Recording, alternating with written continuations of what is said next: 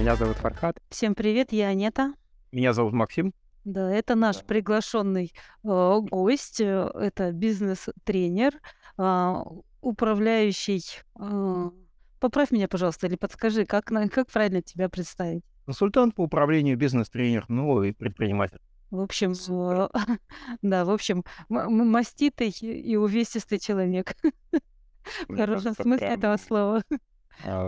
Нужный гость для нашего софтскильного подкаста, я бы так его назвал. Да, очень нужный, да. э, Давно ждали в гости. Вот. Сегодня мы хотели поболтать э, о конфликтах, и в первую очередь о конфликтах на работе. Как это происходит, почему это происходит, а самое главное, как это разрешать и нужно ли разрешать. Вот. И поэтому я сейчас, если честно, даже не знаю, э, с чего начать, потому что, наверное, лучше всего начать с какого-то примера, да, с чего-то, что можно было начать обсуждать. Постоянно с темой конфликтов сталкиваешься с запросами на их профилактику и разрешение, сталкиваешься постоянно с коллегами. Ну и, в общем-то, я считаю, что тема очень актуальна, и мне она близка. Потому что так или иначе, даже когда проект непосредственно конфликтов не касается, они касаются его. Потому что они выявляются, они оказывают воздействие на работу компаний, заказчиков, и надо с ними что-то делать. Какие чаще всего конфликты случаются в твоей практике? В организациях чаще всего конфликты организационно-структурные, как ни странно.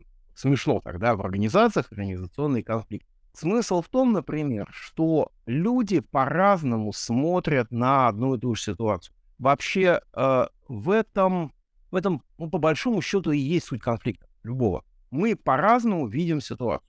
Почему? Ну, например, э, профессиональный аспект.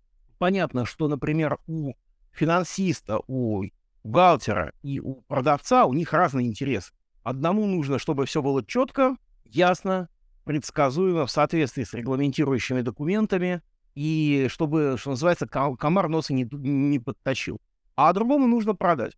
Продать быстро и продать дорого. Естественно, у них э, конфликты будут возникать просто, если каждый из них будет хорошо выполнять свою работу. То есть э, получается, что если э, финансист, э, он э, делал, как бы, он делает просто свою работу, делает хорошо, бухгалтер э, делает свою работу, делает хорошо. То есть получается, что они оба это делают не со зла, и у них э, возникает конфликт. Они же вроде не претендуют э, на друг друга. Ну вот смотри, простой пример. Да, э, я продавец. Мне нужно как можно быстрее отгрузить э, товар заказчику, который вот он здесь стоит и готов забирать. Да? Бухгалтерия говорит, у нас не полный комплект закрывающих документов. Я не могу, я не должен отпускать э, товар на отгрузку. Я запрещаю складу его отгружать. Ну, потому что иначе мы э, это все потом потеряем, потом придет проверка, и у нас документов не будет. Им только товар отдай, все, они уехали, мы без документов будем полгода сидеть. Мгм. Да, я тут ворвусь. Интересный момент. Мы говорим про организационные конфликты, но ушли немножко в какую-то локальную составляющую, локальные интересы каждой структуры.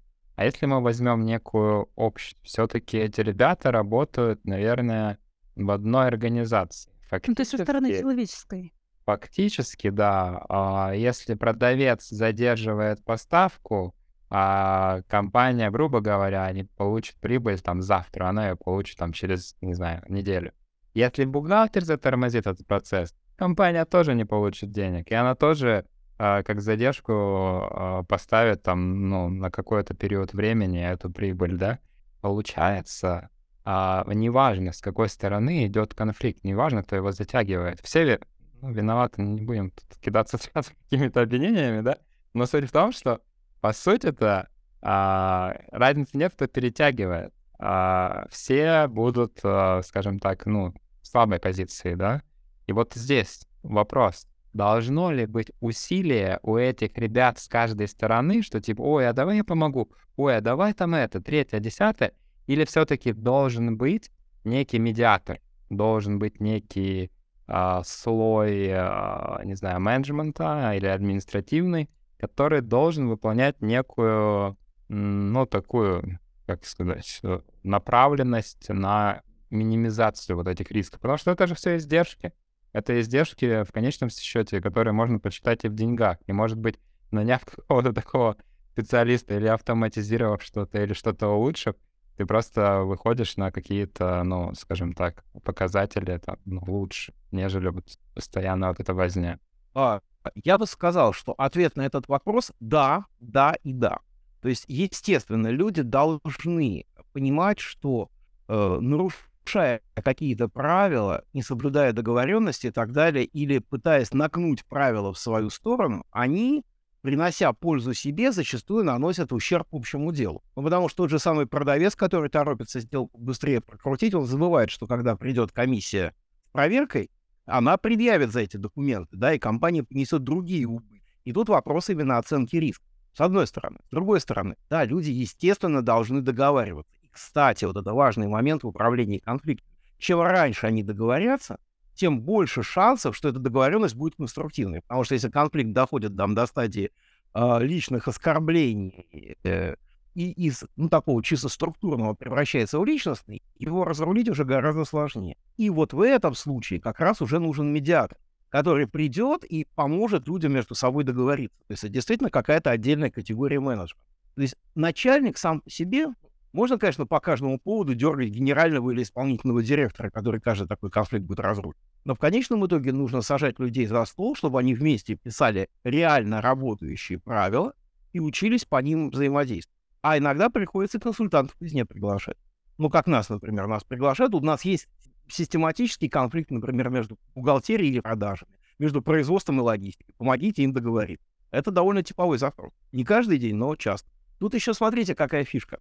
Есть такой принцип, принцип садовых дорожек. Вот в чем, к сожалению, в таком постсоветском менеджменте проблема? У нас регламенты, правила, их пишут от головы.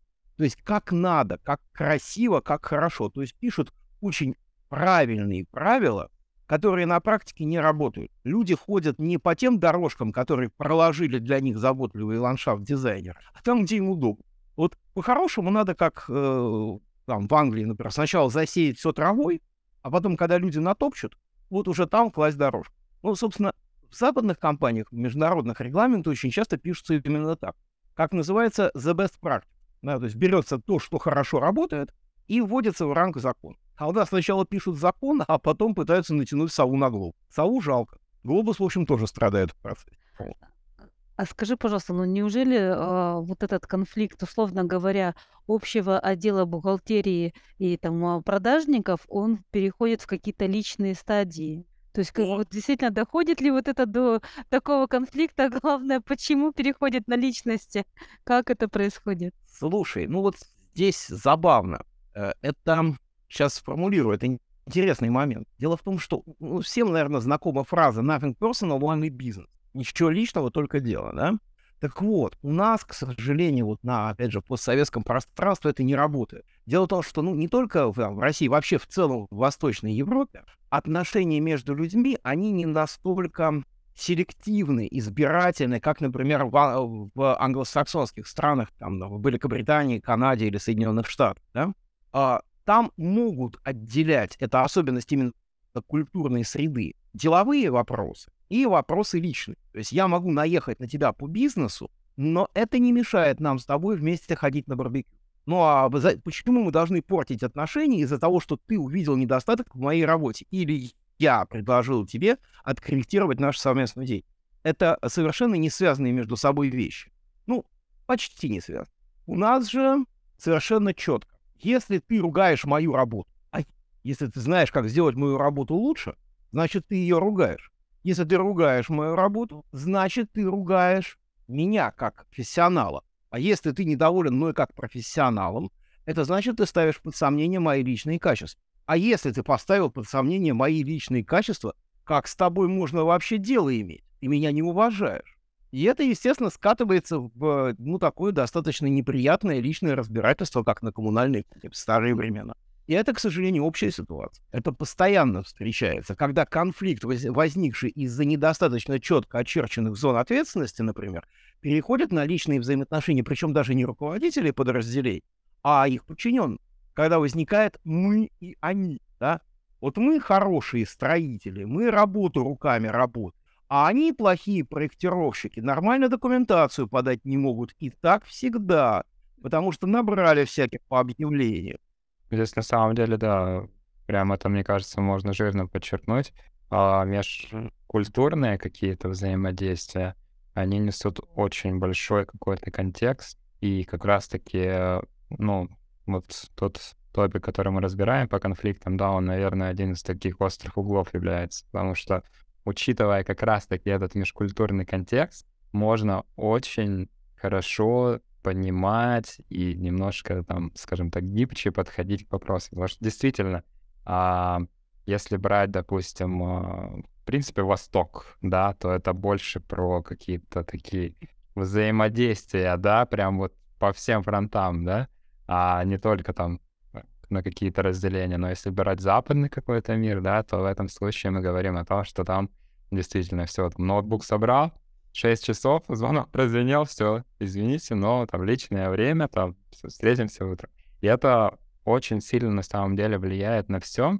И здесь, наверное, это еще большую почву нам дает, а, как вот как раз-таки людям, которые встречаются там в релокациях, да, или там в командировках, и вот тут, Максим, тебе такой вопрос очень интересный. Как мне, будучи, а, имея некий вот этот бэкграунд, да, вот советского или там, не знаю, какого-то вот такого, да, что так, у меня вот ценность, да, работы, с личностью, это все вместе, да, взаимодействовать с этими людьми с Запада, которые, может быть, не понимая даже моего контекста, они могут, скажем так, а, что-то там неприятное, негативное говорить про результаты работы, а, а у них же даже нету понимания вот этого моего контекста, а у меня нету понимания их контекста. И на основании вот этой коллизии у нас возникает конфликт, собственно говоря.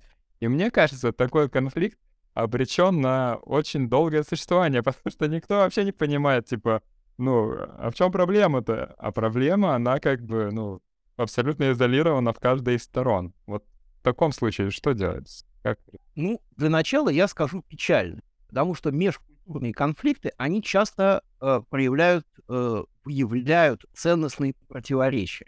То есть если это просто конфликт обычаев и привычек, это не самое страшное, это решается. А вот если конфликт идет на уровне ценностей, то, к сожалению, это не решается переговорами.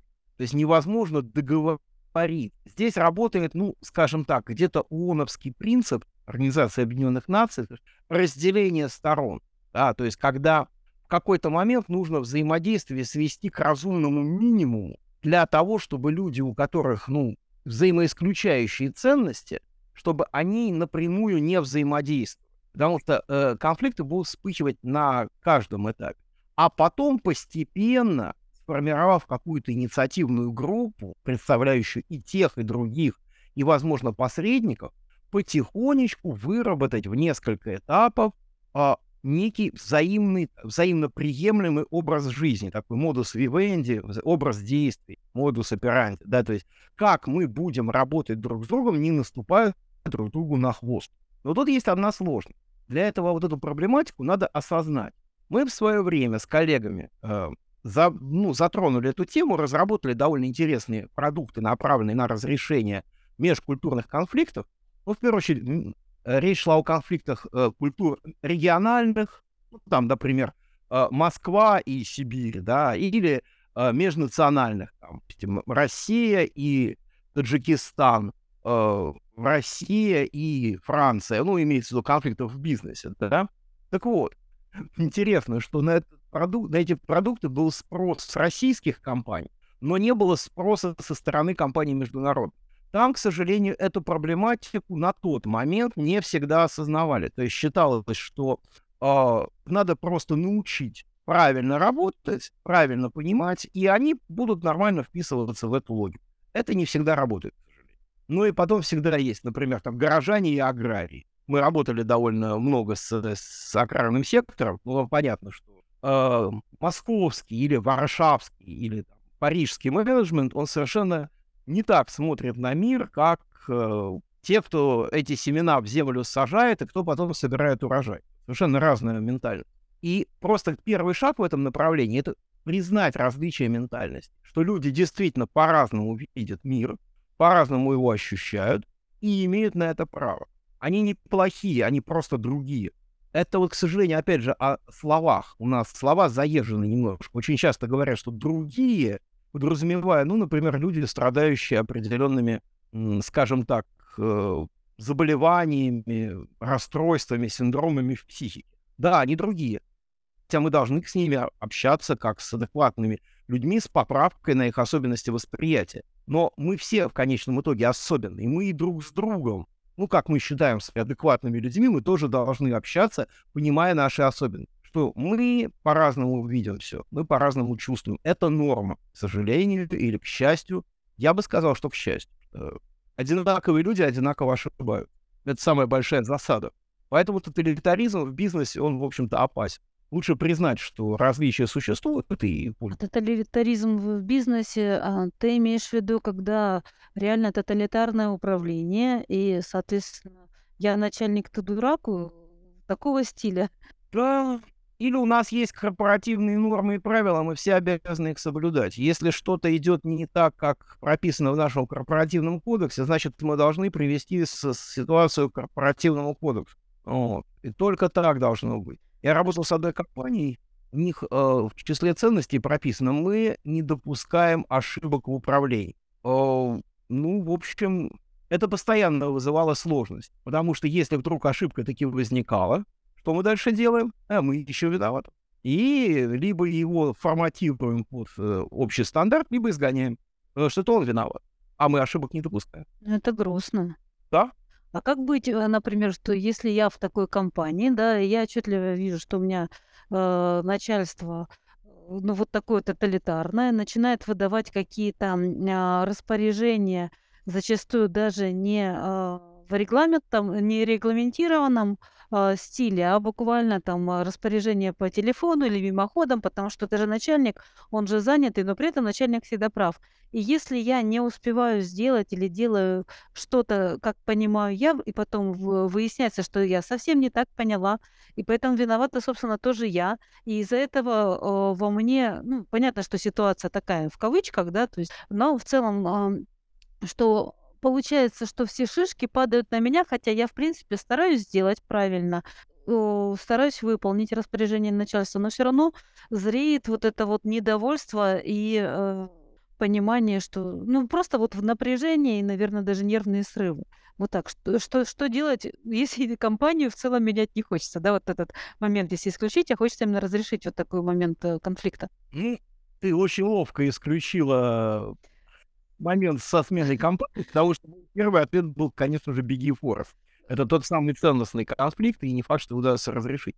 Ну, по-хорошему, э, нужно попытаться поговорить с непосредственным руководителем, объяснить ему ситуацию чисто человечески. Сказать, что я могу решать задачи сложные, вот примеры раз, два, три, я могу решать задачи оперативно, если такая э, потребность возникает, но для меня крайне важно, чтобы не было взаимоисключающих распоряжений, не было слишком много цейтнотов и так далее. Я вас прошу, пожалуйста, если вы можете, давайте попробуем вот это. Ну, попробовать договориться, объяснить проблематику и так далее.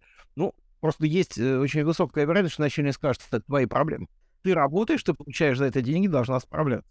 Можно ли как-то, например, запросить, э, чтобы распоряжения были, ну, условно, в письменном виде, или чтобы эти задачи, таски выставлялись так, чтобы их могла видеть не только я? Если это в компании принято по умолчанию, как базовый регламент, естественно. Ну, хотя бы так, я, я это буду делать, но, пожалуйста, поставьте эту задачу в Task Manager. И мне кажется, что здесь очень большая специфика именно компании. То есть если заведомо у руководства некая позиция, вот, ну, действительно, там, ты дурак, да, делай, как э, это написано, и не задавай вопросов, то я не отрицаю, что некоторым людям это заходит. Они, может быть, им нравится. Так, ну, нужно освободить место для этих людей просто. Уйти оттуда, и вот люди, которым нравится такой подход, они будут работать таком.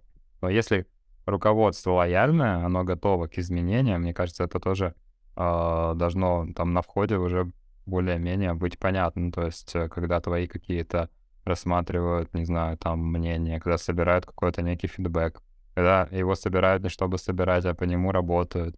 То есть вот в этом плане, мне кажется, э, какую-то такую, скажем так, э, атмосферу компании, наверное, под себя уже надо смотреть, как мне кажется. Ну, в целом, например, атмосфера в компании, э, скажем так, доброжелательна, да, и вот подобные вещи может выдавать какой-то начальник. Он э, мой непосредственный начальник, да, но не самого высокого уровня. Ну, если мы рассматриваем компанию не самую маленькую, например, да, где у нас там 15 человек на сундук мертвеца, извините, на одну компанию, условно. Еще раз, надо говорить, надо договариваться. Это звучит как такое благопожелание, но на самом деле тут ключевой момент. Если проблема существует, ее как минимум нужно озвучить для того, чтобы она решалась. То есть решать это тихой сапой не получится. Я не справляюсь, и мне не хватает времени.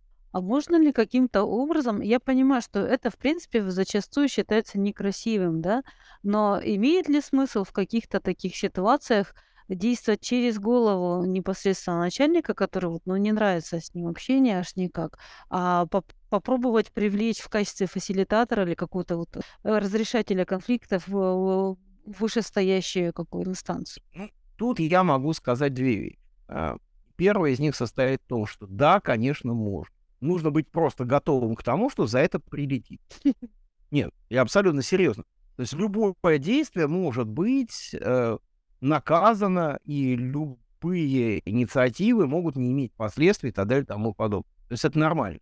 Надо понимать, что это риск. Если я иду через голову своего непосредственного начальника, он может это, скажем, негативно воспринять. Его руководитель, к которому я пошел, тоже может по этому поводу возмутиться и сказать, какого черта я тут вас поставил, решайте между собой. И вообще. Но это нормальная совершенно ситуация. Это возможно. Да? Но может и получиться можете разрешить. Но, а опять же, крайне, крайне полезно своего непосредственного руководителя об этом предупредить. Это тоже момент риска, да? То есть сказать, смотрите, у меня с вами не получается договориться, я, с вашего позволения, пойду уровнем выше. Да, в этот момент может сразу. Но если пойду, то прилетит точно. Просто вот именно за нарушение деловой этики, даже не субординат. Ну, тут, мне кажется, зависит от навыков, в принципе, а, какой-то коммуникации. То есть это же не обязательно говорить таким текстом. Так, если так не сделаешь, короче, я пойду к твоему начальнику, и мы с начальником к тебе все вместе придем, и все хорошо с тобой будет. Можно сказать э, в неком таком э, формате, что, слушай, вот есть такое предложение, если у тебя зона ответственности не позволяет там закрыть все вопросы, давай вот, может, мы соберемся, вот, я уже узнала, вот, он может там завтра, допустим, там с трех там, до четырех э, созвониться. Давай это обсудим. Если у тебя не получается, давай сделаем общий чат там или переписку, и в таком формате это как бы вместе разрулить. То есть, ну вот мы здесь как бы, наверное, какой-то больше опять в локально-индивидуальный какой-то характер идем, а вот э, я как бы за поддержку чувства некой командности, да, что это я же не ради себя, что вот у меня такая прихоть, я хочу там через твою голову перейти, короче, и чтобы там тебе там с этим начальником твоим надавать, да. Я хочу сделать, чтобы нам всем лучше было. И ты тоже, наверное, какие-то плоды, ну, от этого как бы оценишь. А если у тебя есть веские причины, почему этого не нужно делать, ну, давай тоже обсудим. Может, я не все знаю. То есть вот этот контекст, он, мне кажется, тоже имеет место быть. Фархад, браво, браво. То есть вот как раз вопрос подачки. Знаете, я очень люблю э, один старый добрый анекдот, когда прихожанин спрашивает у священника, батюшка, скажите, а можно курить во время молитвы? Он говорит, как, как же это курить во время молитвы, это, сын, это грех. Батюшка, а молиться во время курения можно? Молитва в любое время угодно, Господь. Вот. Вопрос подачи, вопрос расстановки акцент, вопрос именно как раз вот этих самых soft skills, да, то есть одно и то же можно сказать по-разному, по-другому расставить акценты, указать на общие интересы, не отгораживаться, отталкиваться, а наоборот сближать, позиции.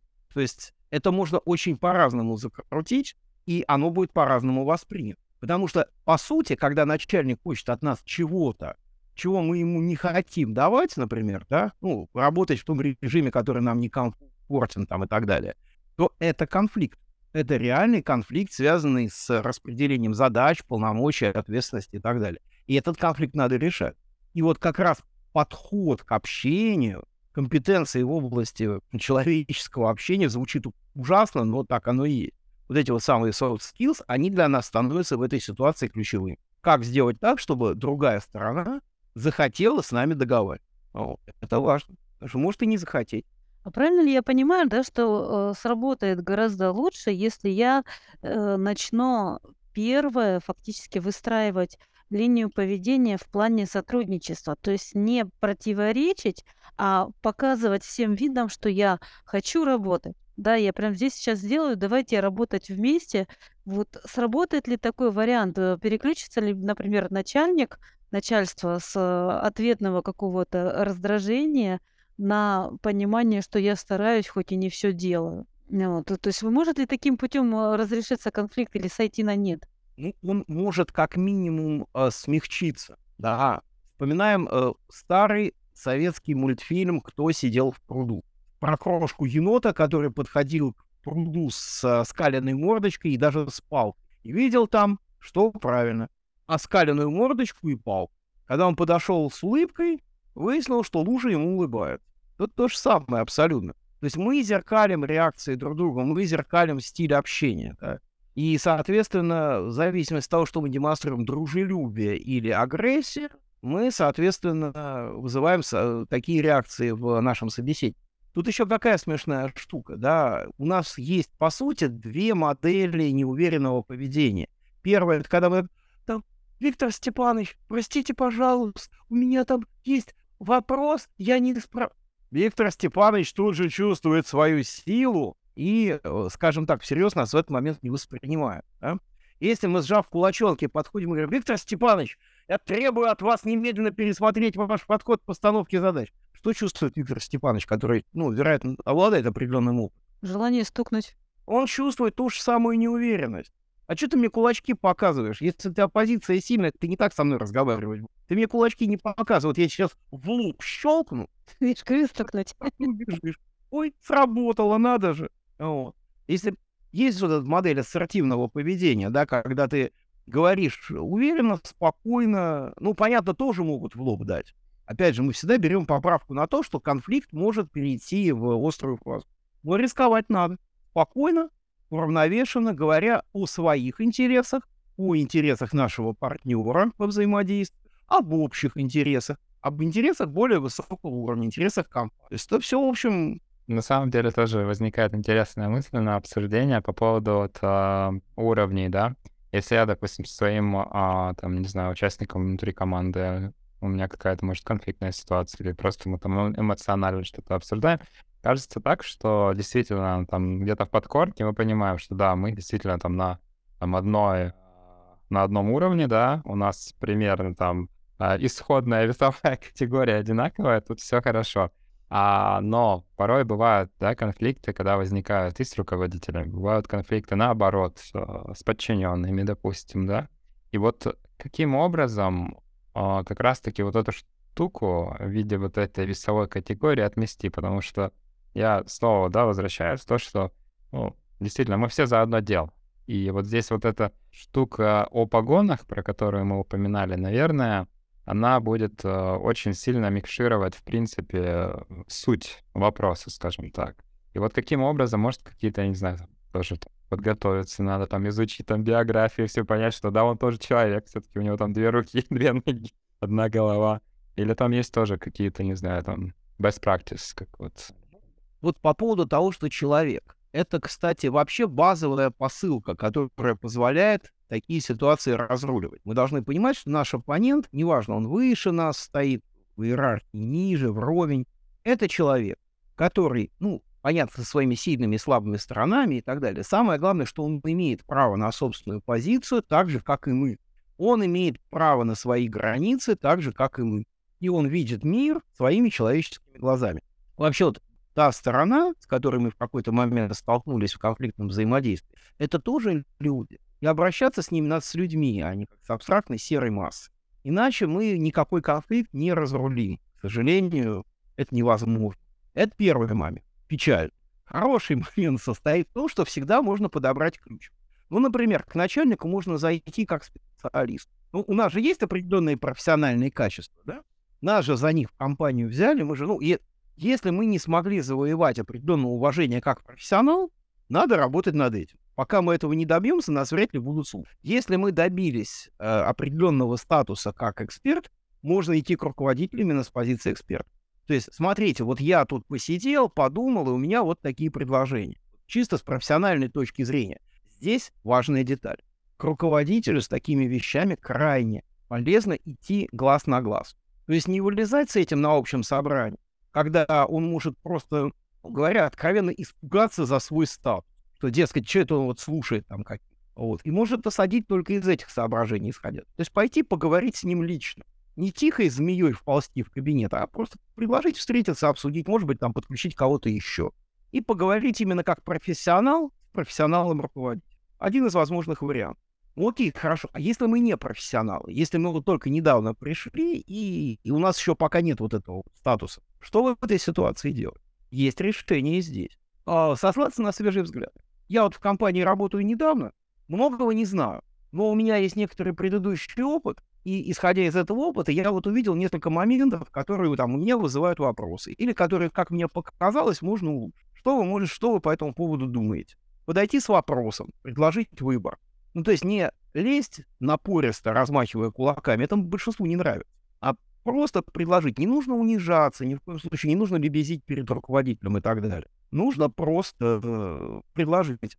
Даже если человек сразу не согласится, он как минимум будет знать, что у вас в голове есть какие-то свежие идеи. И в следующий раз, возможно, это учтет.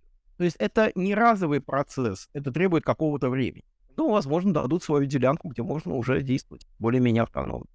Вот. Да, вот да, я только хотела спросить, что если я а, подхожу к начальству и говорю, что Тамара Ивановна, а, я э, вижу моменты, которые там можно улучшить, можно ли там как-то вам их рассказать. А она говорит, а что ты вообще можешь понимать? Ты только пришла в эту компанию, ты еще ничего не видела, ничего не знаешь. Ну да, свежий взгляд, но твой предыдущий опыт, он не релевантен тому, что происходит сейчас. Ты там вживайся, э, иди, ты ничего не знаешь, и вообще иди делай то, что тебе сказали. Ты сначала вот это научись делать. Так бывает, естественно.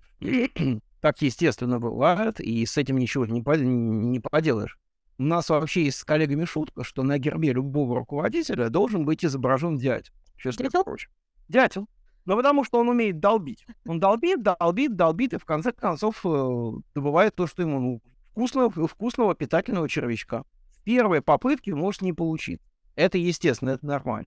Но и опять же, если, ну, для меня всегда звенит звоночек. Я, поскольку на своей работе постоянно занимаюсь диагностикой организационной, Э, разбираюсь, что в организации как устроено и почему, да, если я вижу, что руководитель своему подчиненному отвечает вот так вот, а, ну, для меня это показатель того, что в организации не все благополучно.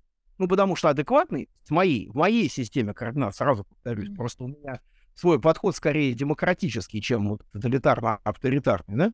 Нормальный руководитель в этой ситуации скажет, слушай, давай так, э, в конце дня ты где-нибудь там в 17.30 ко мне подойдешь, я посмотрю к этому времени то, что ты предлагаешь, и я тебе объясню, почему у нас сейчас вот, почему у нас есть такие правила. То есть, возможно, ты просто не понимаешь. Ну, если ты поймешь, почему это так, возможно, тебе будет легче. Я сразу ничего, естественно, менять не буду, отказываться от твоих идей я тоже не буду, мы их с тобой запомним, и, возможно, к этому еще вернемся. Ну, то есть людям надо объяснять смысл. И, кстати сказать, вот когда мы и по горизонтали взаимодействуем со своими коллегами, и с подчиненными, чтобы снизить конфликтность взаимодействия, крайне полезно объяснять, почему я так делаю. То есть, ребята, вот это решение принято на основании вот таких фактов. Я тут, наверное, даже добавлю, это и самому человеку, кто будет объяснять, открывает определенный горизонт. То есть для него это тоже абсолютно полезная пища, по которой можно на самом деле тоже там, ну, скажем так, год назад я объяснял там одним предложением, там время прошло, да, теперь у меня целый, не знаю, там абзац, почему это все происходит, потому что реально происходит обдумывание, происходят какие-то результаты и так далее. И что еще интересно, мне кажется, действительно, если мы говорим особенно о каких-то э, новых позициях, да, которые человек только занимает, ну, через неделю или там через месяц, через два бежать там и говорить, что так, все фигня, вы вообще не так, у нас вот так было, мы вообще нормально все делали, а у вас вообще что-то не получается. Наверное, тоже опрометчиво. Стоит немножко быть исследователем, посмотреть, и, может быть, проникнуться спустя какое-то время и потом как раз-таки вот этот вопрос и отпадет сам по себе, и человек сам скажет, что, а, ну понятно, почему у них все это, ну, там же капец полный, ну, все нормально. Здесь я могу чисто, ну, таких два практических э, момента э, предложить. Две, скажем так, две технологии, да, как вообще со, с такими ситуациями работать. И первое — это правило трех «зачем». То есть вот если мы берем какую-то э, ситуацию, которая нас смущает, какое-то действие, которое мы хотим совершить, какое-то правило, которое нам приходится выполнять и так далее, мы задаем себе вопрос, зачем это делать? Ответив на него честно и откровенно, мы задаем следующий вопрос. А это зачем? И если мы и, третий, и второй раз ответим, мы третий раз спрашиваем. А вот это было зачем? Для того, чтобы что? Вот зачем? Да, и тут ключевое зачем. То есть мы, э, например, мы ежедневно проверяем наличие товаров на склад. Зачем? Ну, чтобы быть в курсе наличия запасов, если это необходимо, быстро их возобновлять. Зачем? Чтобы не оказаться в ситуации, когда нам нужны определенные товары, а мы их не можем поставить. Окей, а это зачем? Ну, потому что у нас клиенты хотят получать товары, ну, там, день в день, э, от двери к двери, там, и так далее, и тому подобное. И мы удовлетворяем их запрос. А дальше возникает, например, вопрос, а много ли у нас таких клиентов? А часто ли у нас возникают такие ситуации? Да? И в конечном итоге мы можем выйти на то, что нам оказывается вовсе не обязательно ежедневно проверять наличие товаров на складе, если у нас есть ритмичные поставки. Достаточно просто поднимать тревогу, когда какой-то запас э, снижается там до уровня 10% от базового. И все. И вот эта вот ежедневная ревизия, там и нервное составление отчета кладовщику к руководству, может, совершенно не нужно. То есть мы, да, и мы упрощаем свои бизнес-процессы, делаем их более плавными, более регулируемыми, менее конфликтными. Это как бы один, э, одна из технологий, которая, в общем, довольно неплохо работает. Вот. А вторая, то, что касается как раз э, взаимодействия и прочего, да, э, ну, скажем так, мы пишем э, взаимные пожелания. То есть я бы хотел, чтобы, то есть мне для хорошего мною выполнения работы желательно вот это. Необходимо, желательно, это, кстати, тоже полезно разделять. Ну, то есть желательно получать информацию там до, до 11 утра, допустимо до 13. То есть в первом случае сложности и сбоев по времени не будет возникать, во втором, вероятно, будут, но мы справим. Ну, то есть, условно говоря, при этом вторая сторона точно так же садится и прописывает. Ну, вот смотри, я хочу при этом, да, чтобы если у меня возникают определенные запросы в течение дня, чтобы они в течение дня и решали, да. Ну, дальше встречный вот этот вот процесс итерационный, и мы на выходе например, сталкиваемся с тем, что для того, чтобы задачи решались в течение дня, то последний запрос должен поступать до 16.00. Оп! Потому что ну, мы не можем без выхода за рамки рабочего дня уложиться э, в ежедневное выполнение. То есть это должен быть, опять же, процесс диалога. И, кстати, вот здесь, например, полезен посредник-медиатор, который смотрит и говорит, ну, слушайте, ребята, вот здесь вы перегибаете. Этого вам никто не даст. Или подумайте, что придется вашим партнерам сделать для того, чтобы выполнить ваши эти требования, насколько это вообще реалистично. Ну, то есть вот это вот, да. Ну, к медиатору очень важное требование вообще при решении конфликта. Он должен быть одинаково уважаем обеими сторонами. Вот. То есть если одна из сторон его не принимает, какой же это посредник? Это просто еще один навязанный участник второй, со, со стороны второго, второго конфликтующего субъекта. Вот как-то так. Что-то я еще хотел сказать по поводу простых решений. Их на самом деле не так много простых решений. Но... Что они не всегда бывают правильные, даже если очевидные. О, есть такая шутка, да, что каждая проблема имеет как минимум одно простое, понятное, легкое в реализации и неправильное решение. Собственно, ну да.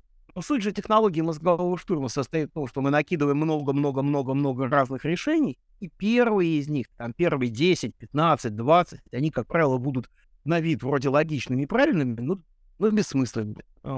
Ну, а отметил, отметил тоже один момент. А, мы, получается, вот интересный пример говорили, мне кажется, достаточно типовой, потому что измени немножко водные, ты получишь любую бизнес-сферу, там, вот про, а, там, а, продавца, да, и бухгалтеры, там, что-то с документами. Ну, неважно, там, Это будут, это будет молоко, или это будет там, не знаю, там какие-то курсы, или это будет какое-то программное обеспечение, а, сути не меняет. Но а вот мы подошли к очень интересному моменту, что а, по сути, понимая, почему эта ситуация возникла, это же неплохой там, это типа так, короче, не буду делать документы, хочу поконфликтовать, вот отличная пища будет для конфликта, да? То есть что-то пошло не так, что-то в процессе не так. Может быть, э, медленно работает система автоматизации.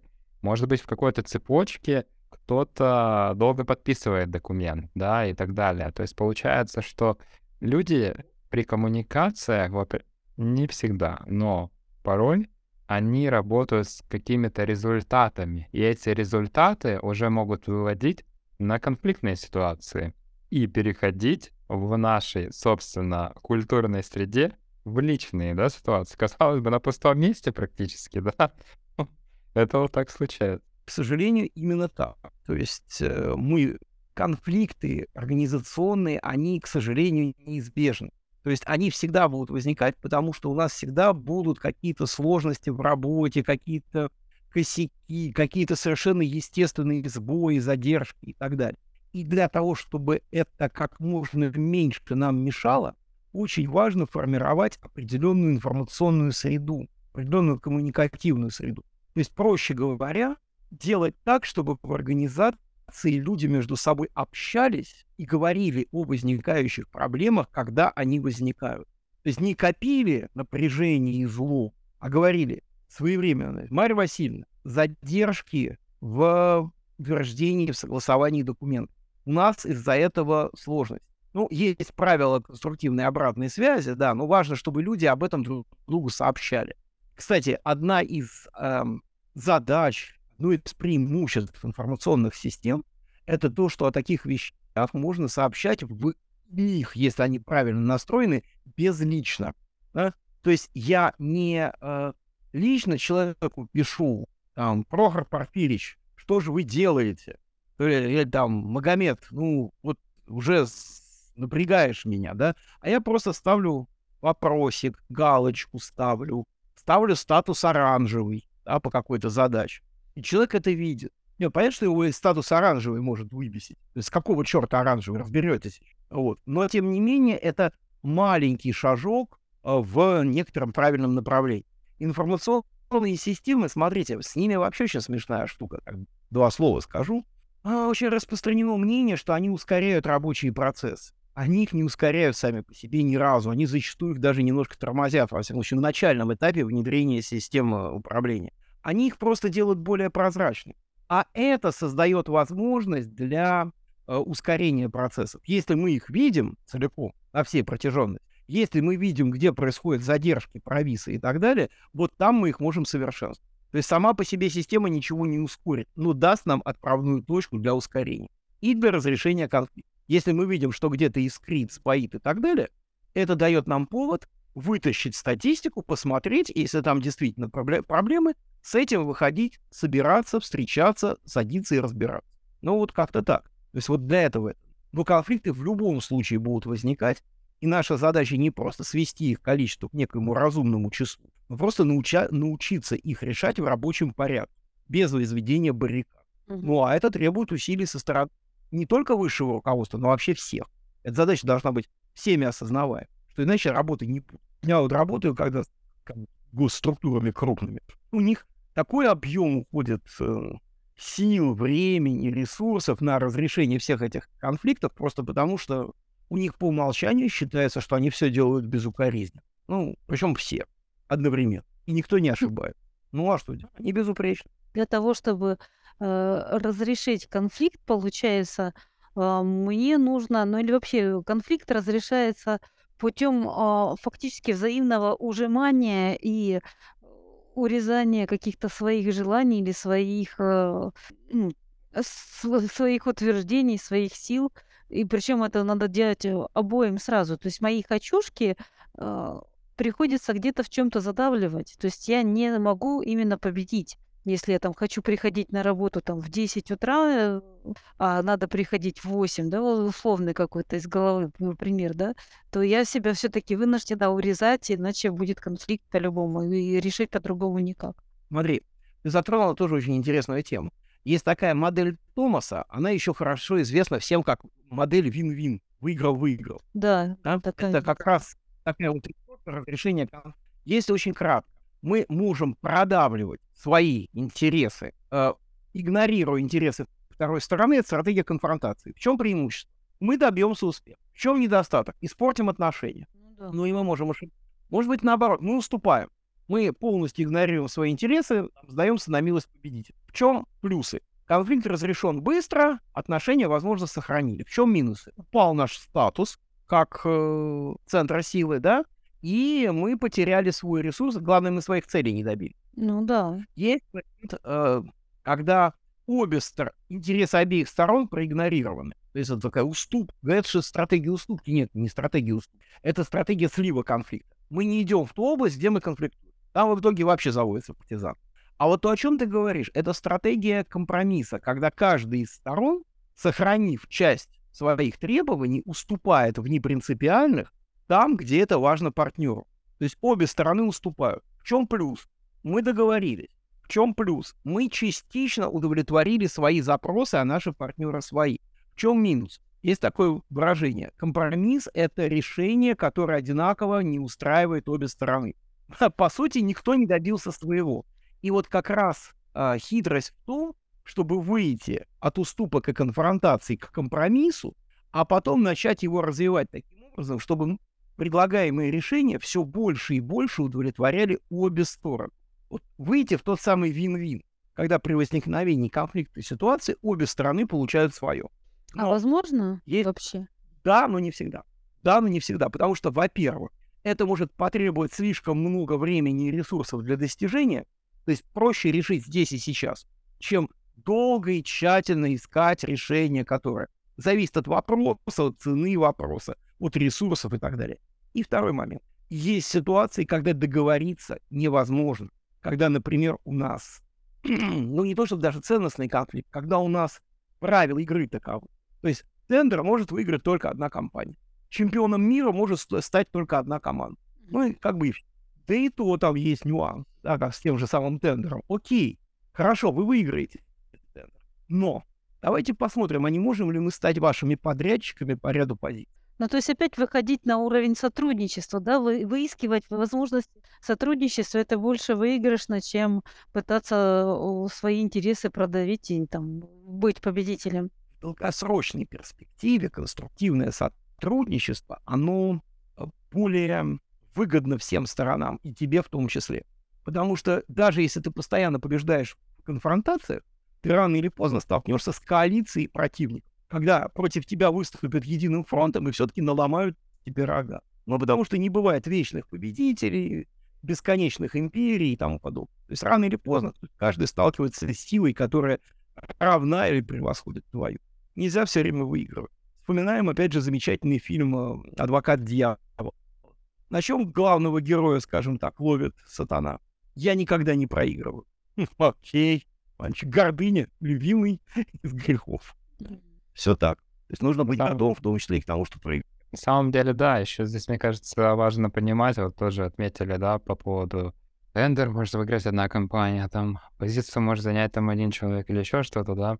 Мы должны понимать некие правила игры просто-напросто. Ну, грубо говоря, если в компании принято рабочий день начинать с 10 часов, ну, хоть взорвись, да, хоть вот взорвись, но, скорее всего, потратишь кучу ресурсов, э, кучу энергии, но результата не будет. И то же самое надо, наверное, вот эти правила игры оценивать по неким трудозатратам. Надо ли тебе их менять? Или э, действительно можешь занять позицию такую, что э, принять, либо убежать от этого, да, и посмотреть, э, как это можно там в каких-то, может, других компаниях свою эту волю и энергию применить, э, нежели там биться об стену и в итоге а, со всеми испортить отношения, там, себя в депрессию угнать, и, а по итогу все равно уйти с этой компании. И, в принципе, да, как сказать, все в минусах и будут. И компания потеряет специалиста, и ты как э, человек тоже ничего хорошего. Как раз хотел сказать, что есть иногда перпендикулярные решения. Ну, например, окей, вы хотите, чтобы мой рабочий день начинался в 10, а у меня есть встречное предложение, а давайте он вообще будет начинаться в 9. Да? Но с, с определенным условием. Э, на работе я при этом появляюсь в 11. Ну тогда буду записывать опоздание на 2 часа. Нет, нет, нет, нет. Я с 9 а, на связи. Я с, с 9 работаю. Я с 9 решаю рабочие вопросы. Параллельно с этим я там собираюсь и так далее, и выдвигаюсь в сторону работы. В 11 я там появляюсь. Все это время я отвечал на почту, я общался в мессенджерах там и так далее, и так далее. Я говорил по телефону, ноль проблем. Я непрерывно на связи в течение двух часов. Это один дополнительный час рабочего времени, который я отдаю. Но в офисе я с 11. Это ведь как красиво. Ну, а чего нет? Не, ну, э, это, это просто вообще-то универсальный подход. Мы говорим сейчас о часах, о времени, а это обо всем. Но а, давайте поговорим про дополнительный выходной. Вот срочно нужно выходной идти, да? Прийти и сказать, завтра уже ухожу в выходной, даже если там суперсрочное дело, прямо кровь из нас на одной выходной, но, скорее всего, встретишься с тем, что, извини, но мы планируем выходные заранее, третье, десятое, да.